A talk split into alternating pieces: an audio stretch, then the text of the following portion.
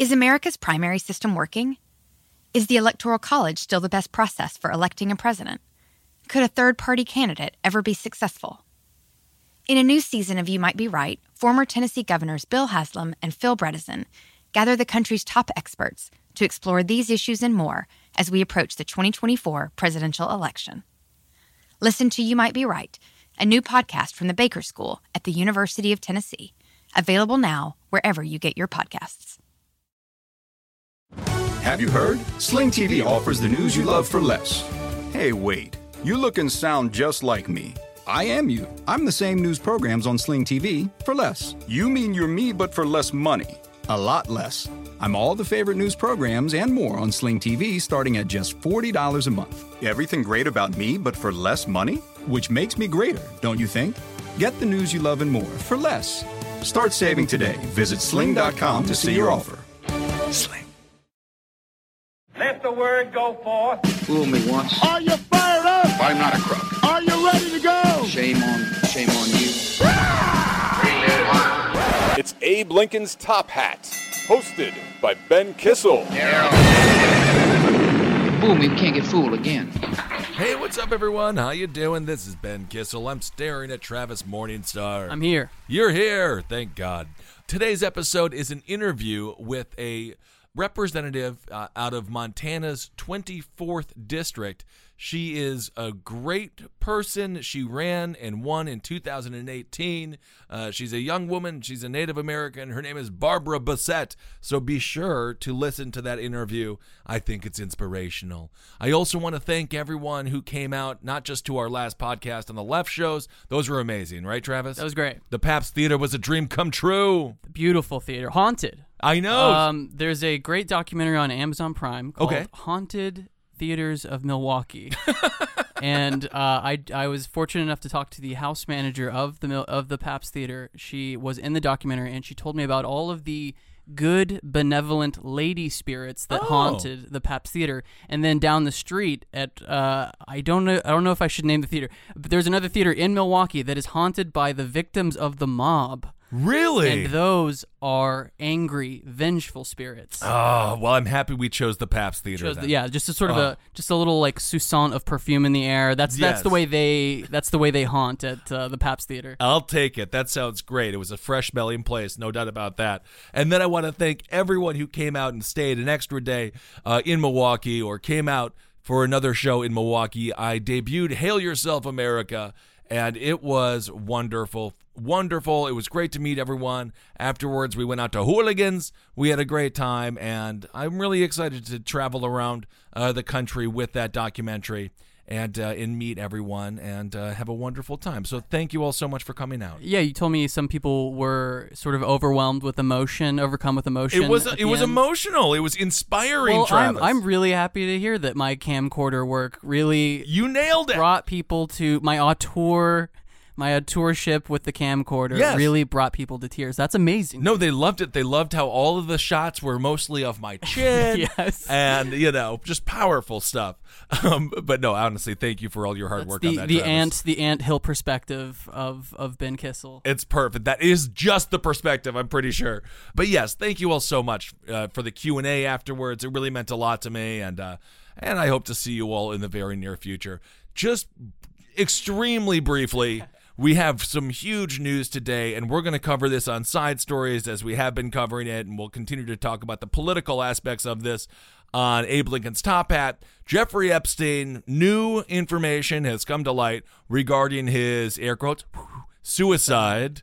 Um, evidently, he has certain bones in his neck that were broken, and the coroner said that this could happen. These bones can break via suicide. That does happen, but it's much more likely uh, that these bones would break because of a strangulation. So this is just if you wanted to add fuel to a fire, this is just straight up this is just kerosene. This is just a bunch of kerosene being thrown on to the Epstein fire. And uh, we will continue to follow that story on both, again, side stories and Abe Lincoln's top hat. Well, also New York Post just broke something. Uh, Ghislaine Maxwell spotted at In N Out Burger in first photos since Jeffrey Epstein's death. Is that serious? Yes. She was at In and Out Burger. In N Out Burger in LA, and she was reading a book called The Book of Honor The Secret Lives and Deaths of CIA Operatives. Get out of here. No, this is this just happened. She, it is it is straight up like that is what's up. That's what's up. That is what's, that's what's up. Well, as we talked about on side stories, Ghislaine Maxwell, now that Epstein is out of the picture, she is in the picture. And I don't think this is a picture she wants to be the star of. The crosshairs are on her. And I think it's just a matter of time, right? Before charges are brought. She seems pretty relaxed. She's she's I living. mean, I guess she's so. she's living with a C uh, a tech CEO in Yes. um in it's outside of Boston apparently. Yes. in a big mansion. I don't know. Maybe she doesn't think that anything is going to happen to her. Uh, Oh, I she seems to know. be. It almost seems the book title certainly seems like trolling to me. Like just Yeah, sort a of like. bit. And she, uh, if you look at the picture, you should after this. She is just sort of confidently gazing into the camera of the, this paparazzo and reading the book. It's amazing. Okay, well, Ghislaine Maxwell, the madam, I don't even want to say the madam because that infers that these women were of age, really the uh, sex trafficker in some ways uh, for Jeffrey Epstein. We'll see. If I'm her, I would not be comfortable enough to eat and eat In and Out Burger and read a book in public. I would I would be like, this is a home dinner time. I would maybe go to my study, slam about as much booze that I had in said study, and then try to just sleep through it and hope everyone forgets. Um, but inevitably they will not because the victims deserve justice. And uh, these victims are now in their early 30s. They are rightfully uh, upset with Epstein's suicide. Yeah. They just wanted to get some justice. Well, next man up, and that man happens to be Gazelle, uh, G- Ghislaine, Gal- Elaine. Ghislaine, whatever, Max, whatever the hell she is. She's uh, not a good person, that is for sure. Um, so Miss Maxwell, who knows what happens with her? So we'll keep you up to date on that on Side Stories and Abe Lincoln's Top It. But now, check out this conversation with Representative Barbara Bessette. I think she's an inspiration. And when we talk about the Democratic Party, we're going to speak specifically about the Democratic Party in this interview, needing to pick up seats in local houses. Under Obama, they lost a thousand seats. That is devastating to the party. The, po- the party was gutted. Uh, so it's we need rational, good people. The Democratic Party needs rational, good people in these offices, and Barbara is definitely one of those. So enjoy this interview. Hey, what's up, everyone? I am honored to have with me now. She is the representative out of Montana's District 24. She's a state rep. And, you know, we talk about state reps all the time, how important they are. Uh, obviously, under Obama, the Democratic Party lost a thousand state seats across the country. So it is time for the Democratic Party to start picking it up on the state level. And this woman did it. She's an inspiration to all. Her name is Barbara Bessette. Thank you, Barbara, for being on the show. Thank you so much for having me today. Absolutely. So, uh, Barbara, you are you are you're a young lady, and you're also Native American, uh, which is extremely rare in American politics. How did you decide to run for office? What was your inspiration? Uh, what did you want to do? So, actually, my story kind of starts back in 2006. I grew up in a rodeo family, which is even a ra- rarer to have a Democrat in rodeo family. Yeah. I'm a barrel racer. Oh, I'm a barrel okay. racer. Um, so um, it's a rodeo event for the listeners that might not know what that is. But um, so I didn't grow up in a very political family, so I didn't have that political back- background. Um, in 2006, Jon Tester, who is our current senator, Yes. ran against Conrad Burns. And he was an inc- um, Conrad Burns is the Republican incumbent, Mhm. and I really got into it because my uncle was watching that race, and so I'm like, oh, this politics thing is kind of something that I really enjoy. And um, then in 2008, Obama ran, and that really got me excited. I was like, you know what? One day I want to run for office. Hell yeah. And um, my friend Kay, who is a huge inspiration in my life, uh, gave me a little pin that I wore every single day of session that said, "A woman's place is in the House, Senate, and Oval Office." Love it. And so in 2016, I was actually approached to run because I'm one of the leaders in the community for the work that I do. Right. And I decided, you know, I had just offered a job in another state. And I just didn't know if I was going to take that job, and I didn't want to run and then, you know, leave right away. Right. So I decided not to run. But then in 2018, the stars aligned. in my district, we have term limits here in Montana, and Uh-huh. so my representative was actually termed out. And I'm like, you know what? This is the time to do it. There's a lot of focus on you know young people, Mhm. minorities running. Um, Yeah. People across the state were actually starting to talk about some of the work that I do in substance abuse. And so I'm like, you know what? I'm just going to do it. And so I actually filed to run on May 19th, 2017, as a Awesome. birthday present to myself. That's great. And um, then I started, you know, campaigning in 2018, um, and I won. And I'm one of the first urban Native American women to represent a Montana representative district. The other woman is Jade Bahr out of Billings.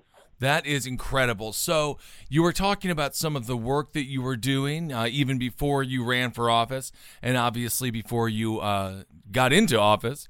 Uh, what were you focusing on? I know we were talking a little bit before the show that there is a massive drug epidemic going on in Montana right now, as well as an epidemic that I think I know a little bit about underage drinking. Um, so, what uh, what is your focus as far as what's going on with drugs, and does that tie into the national conversation we've been having regarding opioid abuse? So actually, Montana is one of those states, and um, that we kind of get trends that come to us late.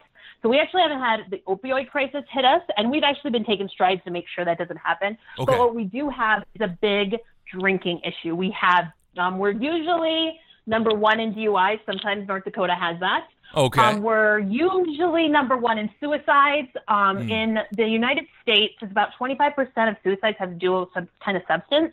Right. In Montana, it's 42%. wow. Um, we have high rates of underage drinking, and so that's the things that I really try to focus on. We do have um, sometimes you'll see some meth, you know, spikes in Montana, and so that's kind of some of the other things. And Right. so those are the two things that we're kind of working on. But really, definitely alcohol and our alcohol culture. Yeah, I mean, absolutely. I mean, obviously, uh, you know, I like to throw back beers like any other person born in Fargo who then moved to Wisconsin. but you do have to be very careful when it comes to drinking and driving. I have a, a friend who is currently incarcerated uh, for 25 years after a fatal accident.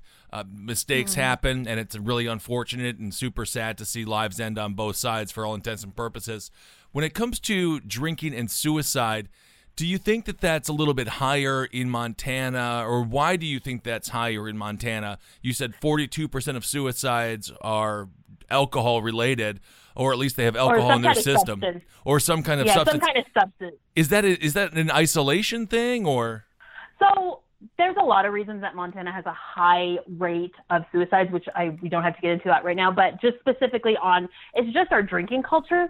Our drinking culture is something that's very much ingrained into us. Like I said before, I come from a rodeo family, Yeah. and the other thing is, is I don't drink a lot either. And so it's the joke is, you know, my drinking team has a rodeo problem, um, Right. and that's very much Montana. Everything is centered around drinking. So I think that just leaks into the rest of kind of our public health problems. Mhm. We have other issues um, with suicide rates. Um, yes, you can say that we're secluded. We have we don't have access to the mental health that maybe some other places have. One of the very interesting things, and I actually did a, um, a resolution to um, in the Montana House Okay. to combat bet suicides. And one of the things Mm. about Montana is that places that have really that are high elevation, like usually I think it's like 3,000 feet, um, and higher is high elevation. And actually, those across the world have higher suicide rates because it has something to do with like our oxygen. really? So that's something very interesting. Yeah. I have never heard that before in my life. So if you look at like if you look at where you have high suicide rates in the United States, Yeah. it's Alaska, Montana, Wyoming, Colorado. It's like those really like high elevation states, and you have like Delaware is mix, mixed in there. I think it's Delaware, but usually it's in like the higher elevated states, and it's actually across the world. So Interesting. that's another thing, and then you mix that with our drinking culture. Right. And so is it mostly is it mostly the drinking culture that is leading to the depression or is there anything how are the how, what what's the economics looking right now? What's the economic situation going on right now in Montana? Have the tariffs that Donald Trump has put in place with the with the Chinese really hurt the farmers there in Montana. I know I was speaking with a person who was a pig farmer and I mentioned him on Yep. multiple episodes in I Minneapolis. heard about. Yeah, I heard about the pig. Everyone knows about the pig farmer. Nice guy. Um, but he mentioned he yes, 37 years old, three children. I know all about him. He's my case study for this. But he was mentioning how the tariffs are really screwing over his farm. Have you noticed any correlation between a lack of stability in economics and, you know, suicide rates or how is the farming community doing out there because I know that's a large constituency. Yeah, and so I I only represent like in my district I only represent um an urban area. Okay. So I'm really not going to I can't give you facts and figures. I can tell you though that suicide rates amongst farmers is really really high. Actually, that's another high percentage and I actually do um one of my old boss's um fathers actually committed suicide. He was a farmer actually from Big Sandy, which is where Jon Tester is from Mm. um, he committed suicide. And I do know, like, Jon Tester is probably someone that knows that. He's a farmer, and I'm not a farmer, so Yeah. I don't really want to, like, throw things out that I don't know. But I do know that it's a concern. I mean, when we look at, you know, suicide rates amongst, you know, farmers, because it's a very stressful. And in Montana, we have a lot of agriculture. That's very important to our economy. Right. Right. Well, obviously, you have a lot of land. You represent more of an urban area. When it comes going back to something that you're focused on, which is the drinking culture, and obviously how that relates to drinking and driving, what are some of the ways that you're attempting to curb people from drinking and driving? Are you guys, because, you know, it, you can kind of get into sticky areas if you guys are beginning to do what they do in Los Angeles and what they do here in New York. They oftentimes have these large nets uh, that officers will just randomly pull over people, and then you know I'll I'll start being like I have a I'm a sovereign citizen, I have a constitutional right, all this stuff, which is about as valid as the words that I'm throwing out because if they want to arrest me, they can arrest me. Um, but what are some of the ways that you are combating the DUI crisis? So in Montana, we're the law is a little fuzzy, so most places just don't deal with it. We don't do what you call the sobriety checkpoint. Right. And so what I would like to do from like a legislative level is actually um, well, okay, let me a professional level what we are trying to do is make sure that people we're so one of the things is we don't have a lot of public transportation here. We're, you know, 20 like where I grew up, it's 20 miles from, you know, a, a ride home. Right. So, like, how do you get even in like the urban area that I live in? We don't buses don't run after five. Taxis are expensive. Uber is like the, we have like three people who do it like you know, and it's sporadic. Right. So one of the things that we try to do is promote safe ride homes with the cab, like where we give people free ride homes. Mm. So that's one way to do it. Um, and another way to do it is just, you know, we have a lot of awareness campaigns of like, how much is this is going to cost you? Most people don't drink and drive, you know, and those things. And then from like a legislative level, what I would like to see is more um, what they call treatment courts. So if you get Right. a DUI, then you go to treatment instead of incarceration. That's great. Yeah. And has that message been resonating with the with the constituents when you go out and speak with them because you know, I think that's such a more intelligent way to do it. Uh, throwing people in jail is not the answer. Giving people treatment without a doubt is before they commit an act where they do have to go to jail if they hit someone and that person happens to die or get injured. Uh, uh, unfortunately, those things happen. What has the the reaction been? Because I'm sure it's got to be difficult to sort of address an issue that is so ingrained in the culture. And it, it's funny because like you think of this as like when you look at it, and then uh, from the societal level is like, oh, everyone does it. But I'm knocking doors, and I went through my district almost five times, and people when they when I told them what I did, they were like, oh my gosh, we finally need someone to be talking about this. And what I really try to do is like we don't want them to even get in trouble. Like we want to prevent it. So, you know, we're trying to talk to maybe high school students and like, okay, how do you like when you get to 21, how do you drink responsibly or, you know, low risk drinking and how, you know, because we don't want it to ever really happen. And so people were really very, I was a little nervous because I had people be like, oh, that's just not going to play. That's going to be horrible on, on the doors. And honestly, people loved it of what I did. So Right. I got really good reception. Yeah. Did you feel like in 2018 when you were coming in, obviously you're you're breaking some new ground, you're addressing issues previous politicians hadn't dared to address. Did you feel like there was a national momentum Uh, obviously, we have more on the national level. We talk about you know AOC and and uh, you know Ilhan and and some of the other you know new candidates, the 66 new congressional members of the Democratic Party, many of them more moderate as well. But did you just feel like this was a time the the the country was ready for somebody new, and in your case, a young woman of color, a young Native American woman? Yeah, I do feel like that. And I actually, the other thing, so Montana's about 7% native. Okay. And my district is about 7% native. I hold most of the urban natives in my district. And people were like, it's great to see someone else that looks like me that is doing this. I have, Right. um, a, she's since become my friend. She's like, I'm going to, she uh, lives in Helena and she wants to run for city council now. Like, you know, That's that's what it's about. And I looked, I don't know if you're familiar with um, Sharice Davids from Kansas and Deb Haaland from New Mexico, who are the Uh-huh. first two Native American women to be a representative in the U.S. House. Yeah. I can't believe it was 2018 before that happened. I know that's insane. But like looking, like I look to them too. Like you know, Sharice is a freaking MMA lesbian fighter. Like she's freaking awesome. Like native and smart, and she broke all t- types of ground. And so just Yeah. watching her and that, um, that the uh, lady I was just talking about actually told Jaden, I she's like, you guys are like the Sharice and Deb of Montana. I was like, that was like the like the biggest compliment you could give me. I was like, oh, I'm just doing this because I this is what I feel is right, you know That's great. and making sure people have voices that are heard that have not been heard. Yeah, absolutely. And you mentioned how late it is in the game, how late it is in the history of this country to have the first Native Americans representing uh, our nation in Congress, and in your situation in the representative uh, in uh, in the local um, representative district uh, in Montana. So, what is like as far as Native Americans go, as far as Indigenous peoples, we still as a country, you know, we have not addressed this issue. It comes in vogue. Hollywood. I was just talking with uh, with I think Travis Morningstar, uh, who you've heard regularly on Top At, um, about how Hollywood will come. It comes in in phases. So they'll have almost like pet projects that come in vogue. And I believe the Native Americans, they got a little bit of love in the 70s, maybe early 80s, Marlon Brando, these kinds of people.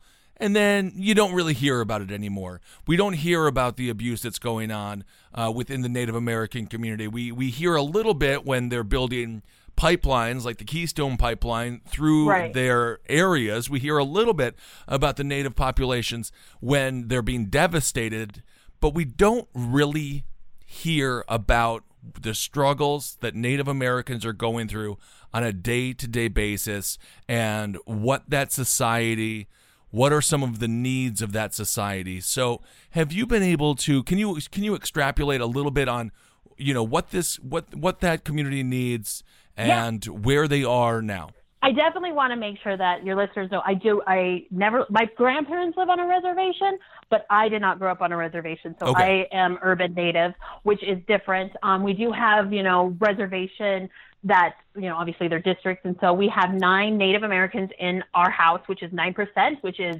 pretty much on par where, with what Montana looks like. okay And so, but if you look at it from, but I still like listen to, you know, constituents and, you know, they still have the same issues in Browning, which is, uh, um, which is the Blackfeet Reservation, uh, north of where I live. You know, you can go on there and they don't have electricity. They don't have running water. And you would Wow. never, like, they're like, this this is like third world country. So we're talking about trying to, you know, stop maybe, you know, alcohol there or, and that's historical. There's a lot of historical trauma with that. right But you know, when they're just having, how do you? You have to address basic needs of people to make sure that they're getting clean water and they, you know, electricity. So it's it's it's kind of sometimes when you're like, well, like hearing other people talk that might not know, like we have third world conditions in our country that we don't know about because there's not, we don't have the Native American representation to be out there saying these things.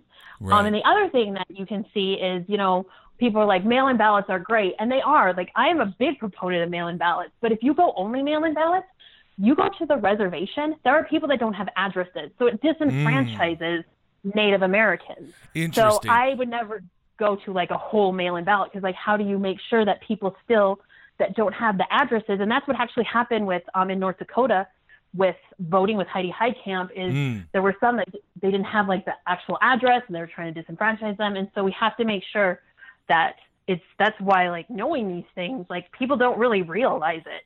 Right. they don't have an address. So where are you supposed to get your mail-in ballot sent Yeah, what's the emotional state right now? I mean, just in your in your experience with the Native community, is there a level of optimism with uh, the recent victories of Native Americans that have won office, um, or are they sort of expecting more of the same, or what? What do they even want?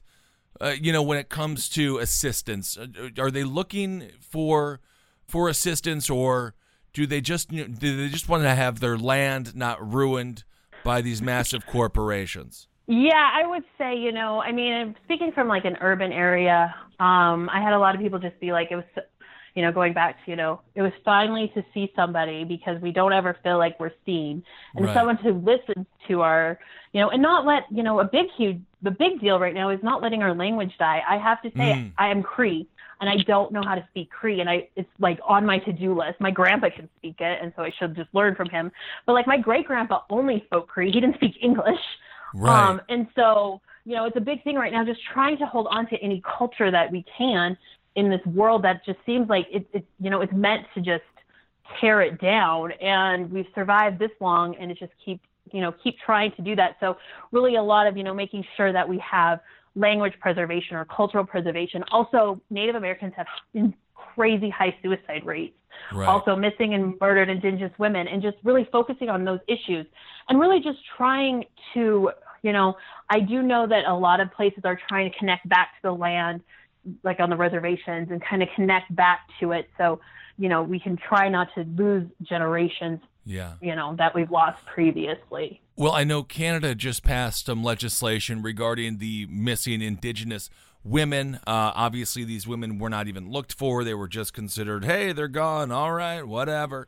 Is there a uh, epidemic of that as well happening yeah in the reservations across the United States? Well, uh, Montana definitely has a high, and Okay. we passed some bills in this session that will actually make it um, like there's a task force that's going to be created to look at this. And this isn't just when we talk about you know missing and murdered Indigenous women. When we pass that, it's not really j- like we call it that, but it's not just for that. We're going to help find you know people who need to be found. Right. It's a statewide task force to to make sure we're looking at these things and they're not getting forgotten. And it was a huge movement, and it was I mean it was very you know emotional to be a part of that. Um, The other thing that you know is reservations, and you're you're, from Wisconsin, so they have reservations, so you Yes. might know some of this. But um, you know they're federal, they're a sovereign nation. Like Right. so, like how do you work between local government or local law enforcement, excuse me, and reservation law enforcement? And that's what these bills are supposed to help, like you know. To make sure that like things are smoothly ran, so that's a huge problem. Yeah, that was sort of my follow-up question was a sort of a question of trust. Is there just is it, eh, has it been difficult for the Native American community to build up trust with the police force and vice versa because of the history of people going back on their word, specifically white people in this case. Is is it difficult to build that community trust? Are you finding that to be something where the natives don't trust the the police and the police say, "Hey, I, we don't want to deal with it." Yeah, so um, with me, just personally, knowing that, you know, natives, it's very hard to trust, like, quote unquote, white man. I don't know Right. how else to say it because of, like, all the broken promises, the broken treaties, the, you know, all that, all like that historical trauma thing. Yeah. And so I think that's some of the problem, but I do think that like we actually have more urban natives than natives that live on reservations. And I think just having voices like mine be there at the table is really going to help bridge some of those gaps. Is there any is there any um sort of conflict with with uh, Native Americans that are still on the reservation uh, and the urban Native Americans? Uh, is that is that something that is relatively smooth, or is there a little bit of uh, tension between these two different ideas, where you can be Native American and you can be slightly more assimilated, and you can be in an urban environment? Is is there any sort of social issue regarding that? I've never really felt it, you know, even with just being when I go back to see my grandparents, you know, my Yeah. grandpa's pretty well respected on the reservation, so my grandma's always like, if you get pulled over, you just tell them who your grandpa is. So Yeah. I'm like, okay. But you know, I've never really I personally have never felt that. I didn't feel that in the um house either. Like Okay. you know, I sat next to a very well respected representative and she um she's crow and she I never felt that. She kind of took me under her wing and just kind of made sure that I knew what I was doing and Yeah. But I've never personally felt that, so I don't want to, you know, speak for everybody, especially No, because like there's different reservations, different tribes, and all that stuff. Right. Well, let's talk a little bit nationally, and then we can come back to Montana and talk about the legislation that you passed because it is great legislation, and I'm excited for the audience to hear about it. What do you think is going on nationally with the Democratic Party? Obviously, you are you are so important, and we cannot stress how important what you did is because it is all about local state houses. The Democratic Party was gutted. It was so empty. It was shallow. For eight years, we had Obama, we had Biden, and we had nothing else, or the Democratic Party had nothing else whatsoever. So the fact that you were fighting the good fight and trying to fill and filling that seat is really awesome. But when it comes nationally with the Democratic Party, uh, how do you think the presidential candidates are doing? Is there anyone that stands out? We just have to get in the weeds a little bit on the nerdy national stuff. John Hickenlooper is fine. John Hickenlooper has just said he he's gone. He wants to go run for senate. Yeah. Beto O'Rourke um, has just restarted his campaign, but it looks like the exact same as the other campaign. I don't know. Um, do you have any? Do you have anyone that's kind of inspiring with you right now? And on that note, um, when it comes to Elizabeth Warren, I would love to hear your thoughts on sort of the only the only gap, really the biggest gap of her uh, political career uh, which was, of course, uh, claiming to be Yes. uh, Native American, taking a DNA test, and then it proving not to be Native. She she's not Native American. It's not the end of the world. I would vote for Elizabeth Warren in a heartbeat. Um, but what are your thoughts? Let's let's let's talk. Let's start with Warren, and then we can kind of bleed out was a from there. lot, Ben. I know that Um, was too much. I, I was a too long of a question. So let's start with Elizabeth Warren. As as a person who is native, how offended were you? What do you think about the the uh, the scandal that was the DNA test? And then we can talk about the other candidates. So um, I will talk a little personal. First, I'll talk. So Deb Haaland, who is in New Mexico, one of the first Native American women I talked about, she actually endorsed Warren. Okay. Um, and you know, I know that na- Native Twitter was like very divided on it. Um, and so when I talk, I'm only going to talk from my personal experience. I don't want to talk for all natives. Of course, of Um, course. Or even all Crees or all women, or you know, this is just my personal opinion. This is Barbara's opinion. Yes, it's my personal opinion. Um, so I actually am what you would call like a white passing native. And so I understand, like, I try to really make sure that I keep my privilege in check for that. Um, and so that's why I said, you know, I don't want to speak for all natives. Right. Um, and I, on the doors, so I have, I have mixed feelings on this. On the doors, people be like, well, why you, because it says on my card, and they're always, you know, people that are not of native descent who are like, why do you say Native American representation? And then I'd always have to explain it, and then I always feel like I needed to show like my tribal papers or my tribal ID Right. to make sure that I was real, but I never did. So a part of me is like, well, I don't know if you take the DNA test or you just giving into all that, um, but maybe, but also is because like everybody wants to be native, like everyone loves to say that they have Cherokee, and that's like the one thing that, oh, I was, and everyone's always a princess too. Oh, really? I know. Isn't that so weird? How when you make it up, it's just like everyone seems to be a king or a princess or a queen or a prince. yeah. Um, and so part of me is like, well, you know, it's it's hard enough to be someone who's like trying to maybe I don't look native enough to people to be like, hey, you know, this is. But then you have someone on a national stage like that that does it, especially that gives so much ammunition to the other side to be like, Yeah. oh, see, she's a terrible person. I the thing is, I like Elizabeth Warren. Like I like her policies. Like I I actually agree with her on a lot of things. But that is like the one thing that I'm just like, uh, I don't know. You know, I have a lot of mixed emotions because it's hard to be just everyone wants to be it or use it to their advantage and be like, oh yeah, I'm like an ape Cherokee, so I can say whatever I want. Right. I don't know why. I think that's the only tribe that anybody knows, so I guess that's why they say Cherokee. No one ever says they're Cree. So Right, right. Well, Um, I'll start. If I'm gonna lie about it, I'll say I'm Cree from now on. I will. Don't worry about it. well, you're from Wisconsin, so Chippewa might be a little bit better. Oh yeah, that's fine too. I can make up a whole series of different lies. but so and, you know, and just to like go so hard on it, and then just to write that down without knowing those things because you have like high cheekbones. Like I, Right. I'm just like, well, you know, it's it's hard enough to try to get people to take you seriously and especially you know and i'm not you know even as just because you're supposed to look a certain way anyway you know you're supposed to be and so that can be really difficult and then you have people like that and then you know i think her just and then the dna test was a little bit i don't know if you know it was her choice obviously and not mine but it's I, I know this is a really wishy-washy opinion on this. I'm sorry, but I just think that there's, you know, I have a lot of mixed feelings on it. Well, Barbara, you're you're a politician now. You're allowed to be wishy-washy. It comes with the territory. That's okay. I know. I just feel very like, you know, I, I, I'm not offended to the point where I'm like off with her head, but I also understand, you know, it's just someone else trying to steal someone else's culture without Right. really knowing about these things. And it does. It's, it's more annoying to me than it is offensive, but I understand why other people would take offensive to it. Right. No, absolutely. Uh, that makes a lot of sense. I was speaking with someone uh, in Milwaukee after my uh, debut of "Hail Yourself, America," which was it was well received. I didn't do nearly as well as you did because I got my ass kicked. Oh, whatever. I listened to your all your stuff at the time, and I want to see that documentary. It's a great documentary. It's inspirational.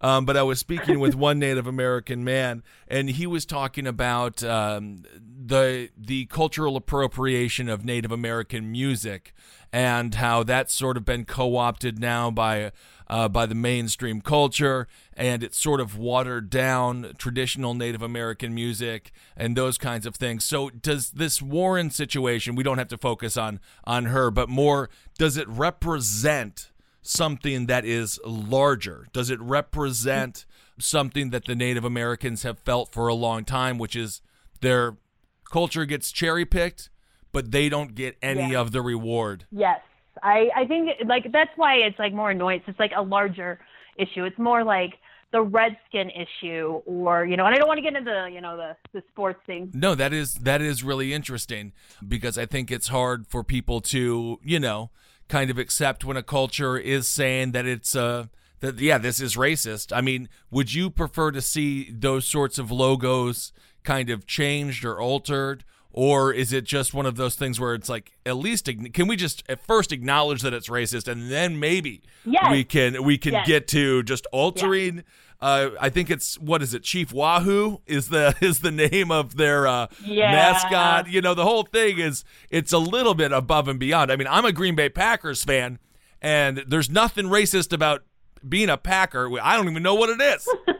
Well, um, yeah, I think. Well, I'm a Carolina Panthers fan, so Oh. there's nothing racist about being a Panther. Uh huh. um, but it's it's just it's more of like you know like that, and that's like the broader issue. So those you know I know it's just it's like how they see it's a caricatures, and I would like to at least someone to be acknowledged, be like, yeah, this is actually kind of racist. So let's maybe talk about that and how can we change these perceptions.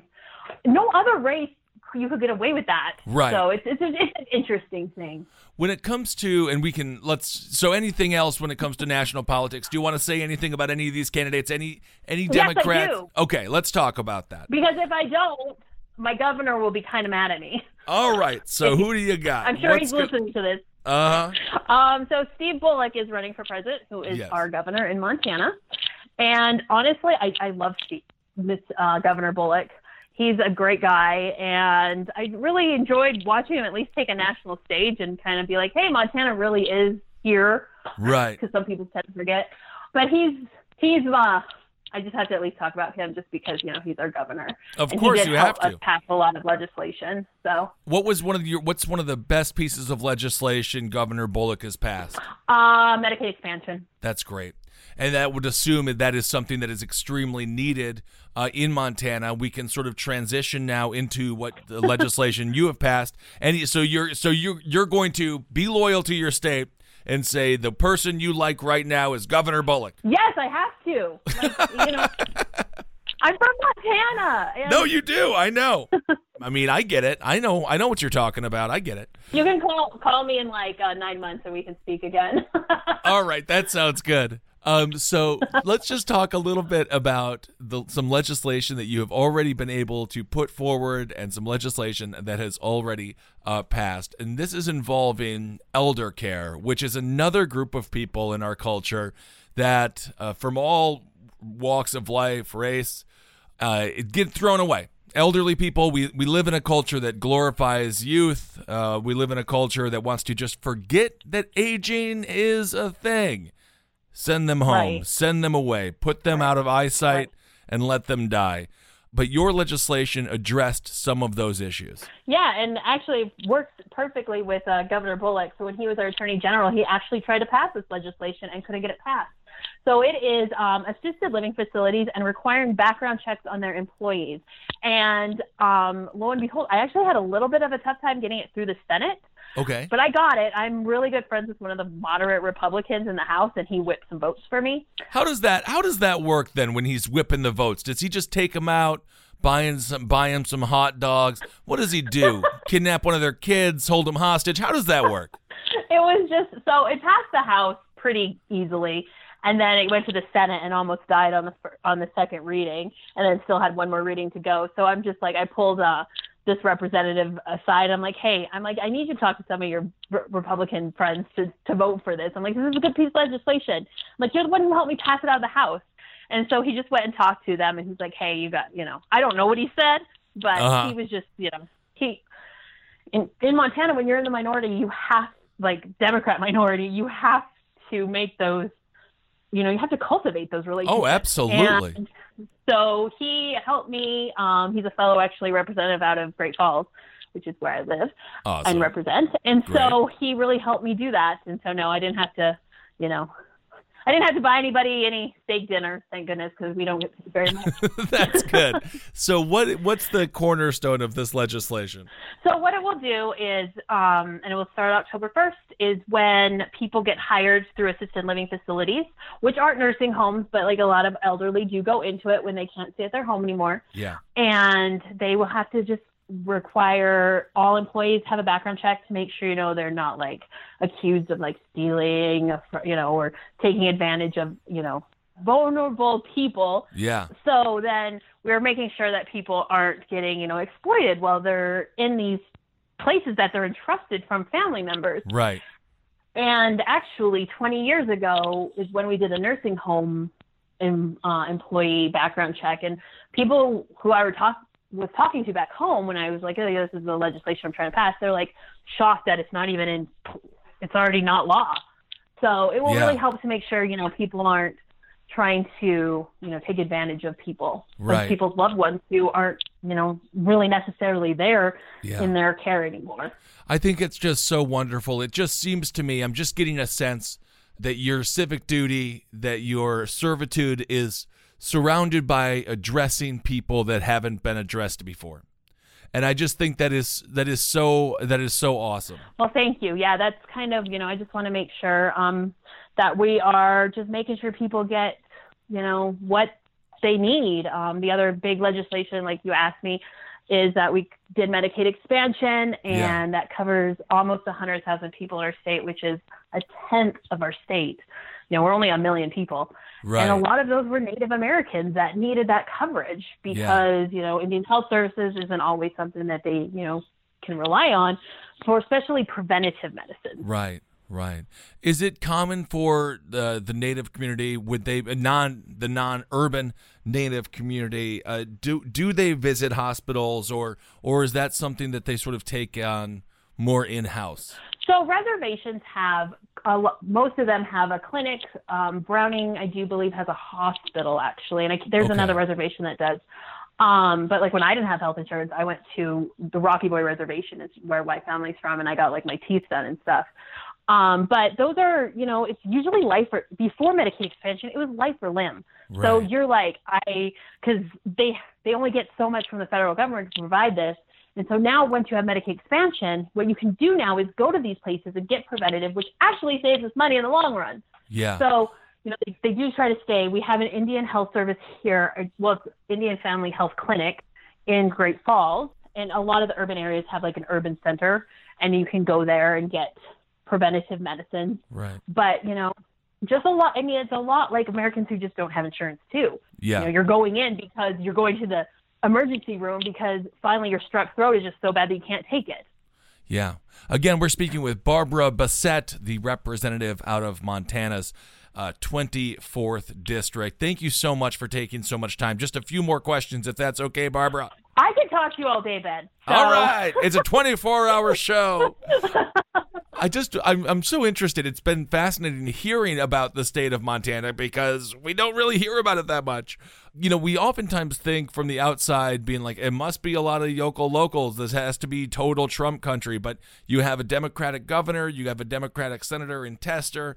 Obviously, you being a Democrat as well. What are some of the myths about Montana that, that, uh, sort of permeate throughout society that really aren't true. Do you mean political or just you just know? just political, yeah. Okay. Um, unless you want to get into a cryptid, unless you guys have like cryptids or something too. Do you have any Bigfoot out there? Oh God. Uh, no dogmen either. Ah, dang it. I mean, maybe you know. Well, you never don't know. To let Marcus know that I don't, you know, I don't really go Bigfoot hunting or any of those things. Okay, I don't really right. believe in that, so don't let him know that. Though you might be, you know, we do have a lot of UFO sightings here. Ooh, I'm sure you do. It's big sky country. How has that been treated? Uh, what's the legislation you're doing with that? we haven't really looked into it. You know, I can't speak to that, or you know, that's that's filed under secret. okay, very cool. You got you got top secret information on it. So yeah, I sir, you guys come to Montana and do a show like in Great Falls where we see tons of UFOs. I think you should definitely do that. Um, That would be okay, awesome. so politically, Montana is thought of like okay, we're a deep red state. We only vote Republican. We all are like, you know, carried around our guns, and I don't know why everyone always has a southern accent on TV shows when they are in Montana. Yeah. You know, we have more of a Canadian accent, which you probably understand that. Uh-huh. Wisconsin. Yes. And you can hear it when I say Dakota. Oh yeah. Oh, Wisconsin, Dakota. but uh, we, you know, and so I think people just think we're like all Republican and all conservative and all gun toting everywhere, which I'm not anti-gun. I grew up hunting, um, Right. which I, you know, I was taught just like you. I was just listening to Abe Lincoln's Top Hat, where we were taught not to point it at people. Yeah. You never ever have your hand on the trigger unless you're going to squeeze. You it's, you treat it like it's loaded. Like that's the gun culture I grew up with. My Right. dad was very like this is how it goes. Um, and so that's what everyone thinks of us. But we're actually a very interesting state. So I would say we're maroon, and we're actually not conservative. We're more of a libertarian. We don't like to be told what to do. Right. Um, we, which is part of our our drinking and driving culture. We don't like to be told not to, you know, drink and drive. Uh-huh. Um, but we're actually, you know, like you said, we've had a Democrat governor for 16 years. At one point, we had two Democrat senators. We had Jon Tester and Max Baucus. Mike Mansfield is a majority Senate leader Okay. in like the 60s and 70s. You're really, tr- I'm really trying to dig into my history now. Oh, and he was a Democrat. Right. So I mean, just culturally, it's not. It's not. Uh, it's not always just red. It's not always just going to No. be a Republican, you know, rubber stamp.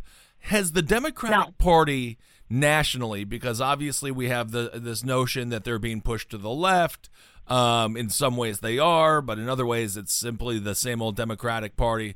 Uh, you know, with moderate policies as always. Has the Democratic Party felt any sort of flack? Has the D next to your name gotten you any attention where it's like, oh, you must be a socialist then? I'm not, I'm sorry, I'm not doing a socialist. I can't have it. Oh, yeah. Is, has there been any effect nationally with the Democratic brand? And how does that compare with the state Democratic brand of Montana? Montana. Not So- man Montana sounds like a whole Montana. nother Montana. sounds like a different kind of show. So yes, you will hear that occasionally on the doors. I heard, you know, oh, you're a Democrat or you're a baby killer or um yeah. How do you combat that then? I mean, is that just like, well, I guess I'm not going to win this person's vote um, because they just don't, because they've just consumed the Fox News version of the Democratic Party? Uh, or do you try did do you try to sway them a little bit and be like, no, the Democratic Party is very broad, it's very vast, it's very diverse. We have a lot of different opinions. What I say is, well, thank you. I don't try to because like you can tell, like some people will. I did have a guy that we actually exchanged dialogue. Didn't change each other's minds. Some of his ideas were not anything that I thought was true. But we actually exchanged dialogue. One guy told like yelled at me to like leave his place, you know, get off Of of, his lawn. Yeah. I didn't try to engage with him. But mostly I said, well, you know what? This is all my information if you ever want to talk. Most people are pretty nice. And in Montana, politics is very, very personal. I had a friend who is hardcore Republican, put a sign in his yard for me and voted for me Right. because he knows me. And so Yes. that's the other thing about Montana is actually we're very like, it's like if you know the person, it's like oh, people will vote for you because they know you, and Right. it's not so much your D and your R. Yes. I mean, so it seems like the state might be a little bit more pragmatic than people give it credit for. Yes, we are. I love you know, like I said, we're maroon. We're not red. I've been to some red states, and I'm like, okay, yeah, this is red. We are maroon. We have our makeup is 58 Republicans, 42 Democrats. Right. in the House. I mean, and we have a, you know, we've had a, it's just a, Rep- a Democratic senator for 16 years. I mean, Democratic governor for 16 years, and you know, Yeah. we're just a very, we're a mixture of a lot of things. But then, you know, and I'm sure you know who Gianforte is. If you don't, he's the one who punched the reporter and our representative punched the reporter the night before the special election. Yeah, but then didn't he get elected anyway? Oh yeah, he got elected. But okay, that is also not fair because like seventy five percent of like the mail in ballots had already been returned. But still, Right. he still got elected again. So there's that too. I, I you know, it's funny. I, I disagree with punching any reporter, but it is it's a little wild to see a, a political candidate just like just do that. I was like, oh well, huh? Yeah. Okay. Yeah, yeah, yeah. That's Montana. So we have a very interesting state. So we have Gianforte, but then we also have Tester. So it's like okay, Right. like how it's it's really hard to you know like how do you balance that? And Yeah. when Bullock talks about he's the only one who ran a Trump won by twenty points, and Bullock ran the same year and won. That's very interesting. That's really interesting. Has the Trump phenomenon how has that affected the state? Have you noticed any more anti-immigrant uh, sentiment specifically uh, as a Native American? Obviously, you're not an immigrant. You're the only culture that is not uh, made of immigrants in this entire nation. Um, but have you noticed any more uptick in in in uh, overt bias or racism? Hmm, not in my everyday life. Uh, in the house, there was some pretty radical things that I can't believe were said. In what sense? Um, what was said there? I, I, yeah, I, mean, this is all public record. You can go watch it. I could send you the video. It's insane. So we had a personhood amendment, which is like this moment, like sperm and egg touch is a person. And so they were debating on the floor, and the guy who was the sponsor of it stands up and is introducing it, and he goes, "And to my Native American friends across the aisle, this is genocide to your people." Oh my God! We're like, what? Uh, no. Yeah, and so like that, you know, I'm like that takes. Yeah, it was very. Whew, I was like, oh dear.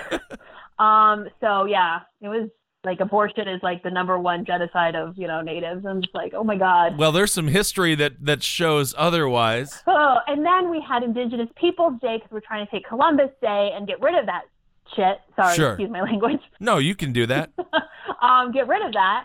And there was one representative stood up and said, he's like, you know, Republican or Republican, excuse me, he was a Republican representative.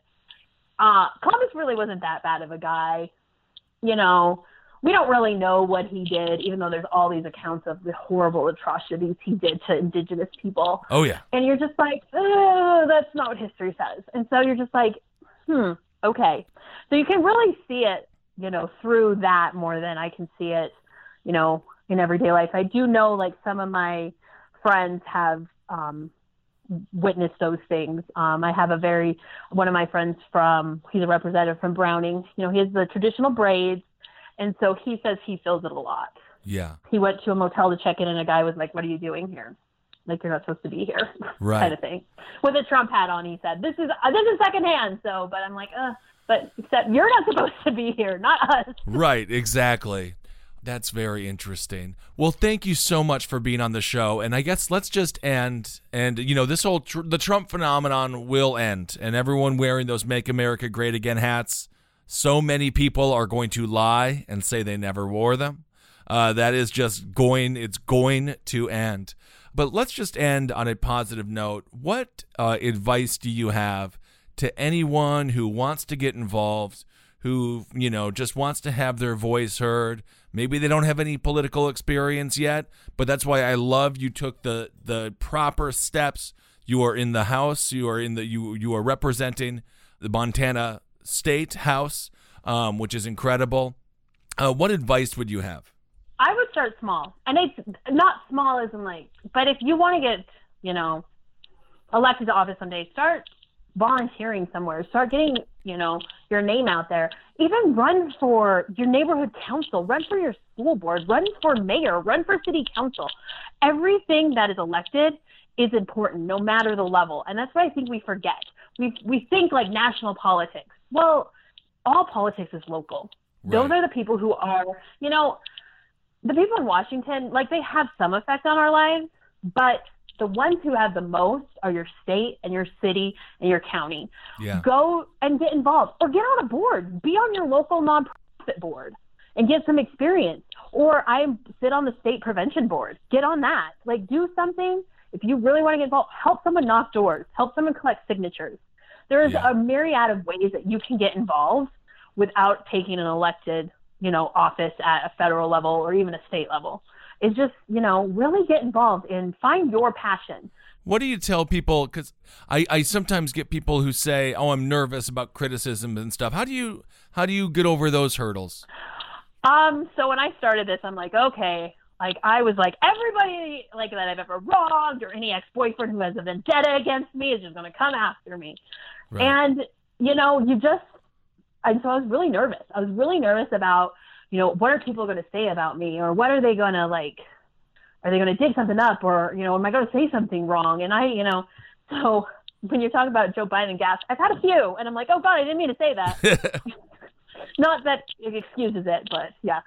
Um oh, gaffes happen. They're mistakes. Mistakes happen. yeah but you know or might, are people going to write horrible things about me on the internet as um you know because it's so anonymous now as and so you know and you just you just kind of take it and you have a really good support system around you and you pick like two people that you can talk to and you you're like and that's who you go to and you tell them anything even if it's really horrible things about people that are nice or people that are, you know, you just have those people that you can go to and be like, hey, this happened to me today and I can't believe it. And you can just cry, you know, to them. I can't tell you, like, I've had a, I've had a, I had a few breakdowns during the campaign.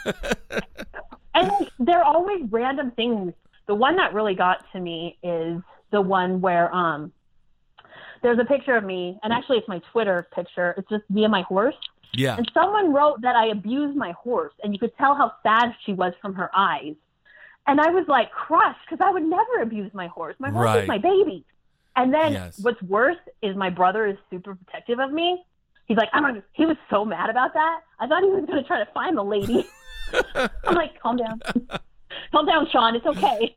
But, you know, you just kind of develop something of a, you have to develop it. Like, it, it's it's something you can't teach. You just have to go through it. And Yeah. my uh, friend was like, you have to stop reading comments. like, don't Yeah. read everything. Well, you can't. You just can't. Thank you so much for being on the show. Barbara Bessette, you can find her on Twitter at Barbara Bessette. And uh, yeah, just keep on doing what you're doing. You're such an inspiration for so many young people, not just Native Americans and women, but but young boys as well, uh, even white ones. I will say you're an inspiration to me.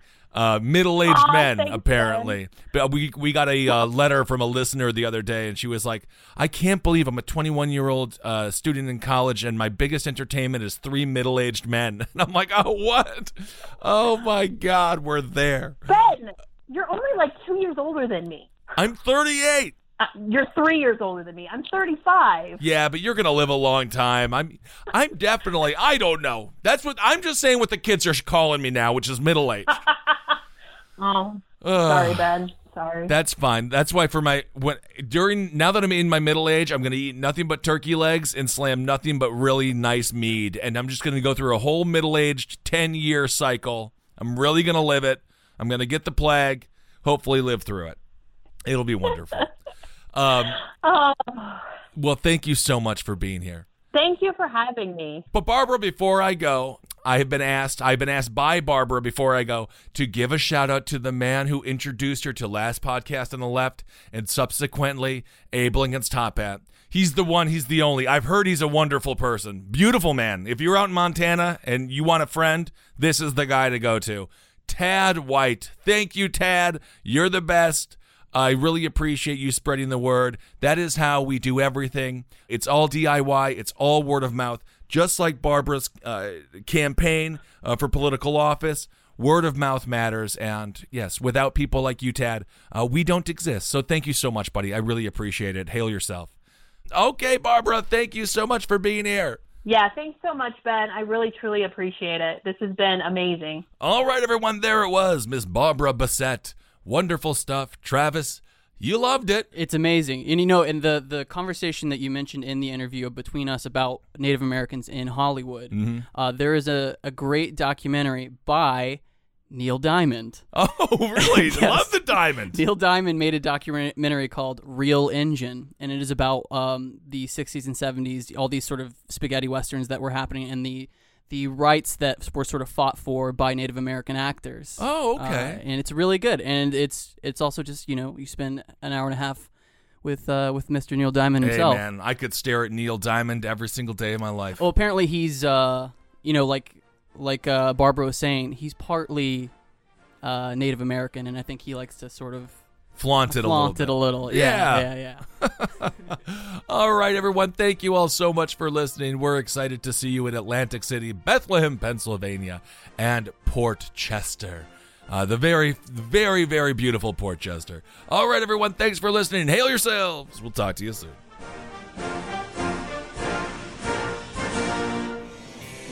This show is made possible by listeners like you.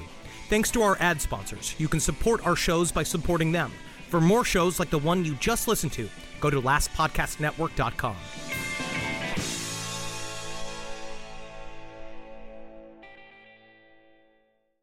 Is America's primary system working? Is the Electoral College still the best process for electing a president? Could a third party candidate ever be successful? In a new season of You Might Be Right, former Tennessee governors Bill Haslam and Phil Bredesen gather the country's top experts to explore these issues and more as we approach the 2024 presidential election. Listen to You Might Be Right, a new podcast from the Baker School at the University of Tennessee, available now wherever you get your podcasts.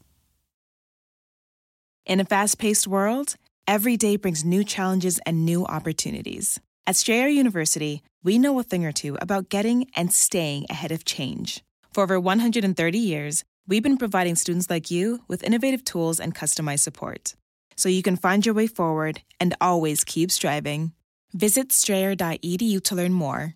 Strayer University is certified to operate in Virginia by SCHEV and has many campuses, including at 2121 15th Street North in Arlington, Virginia.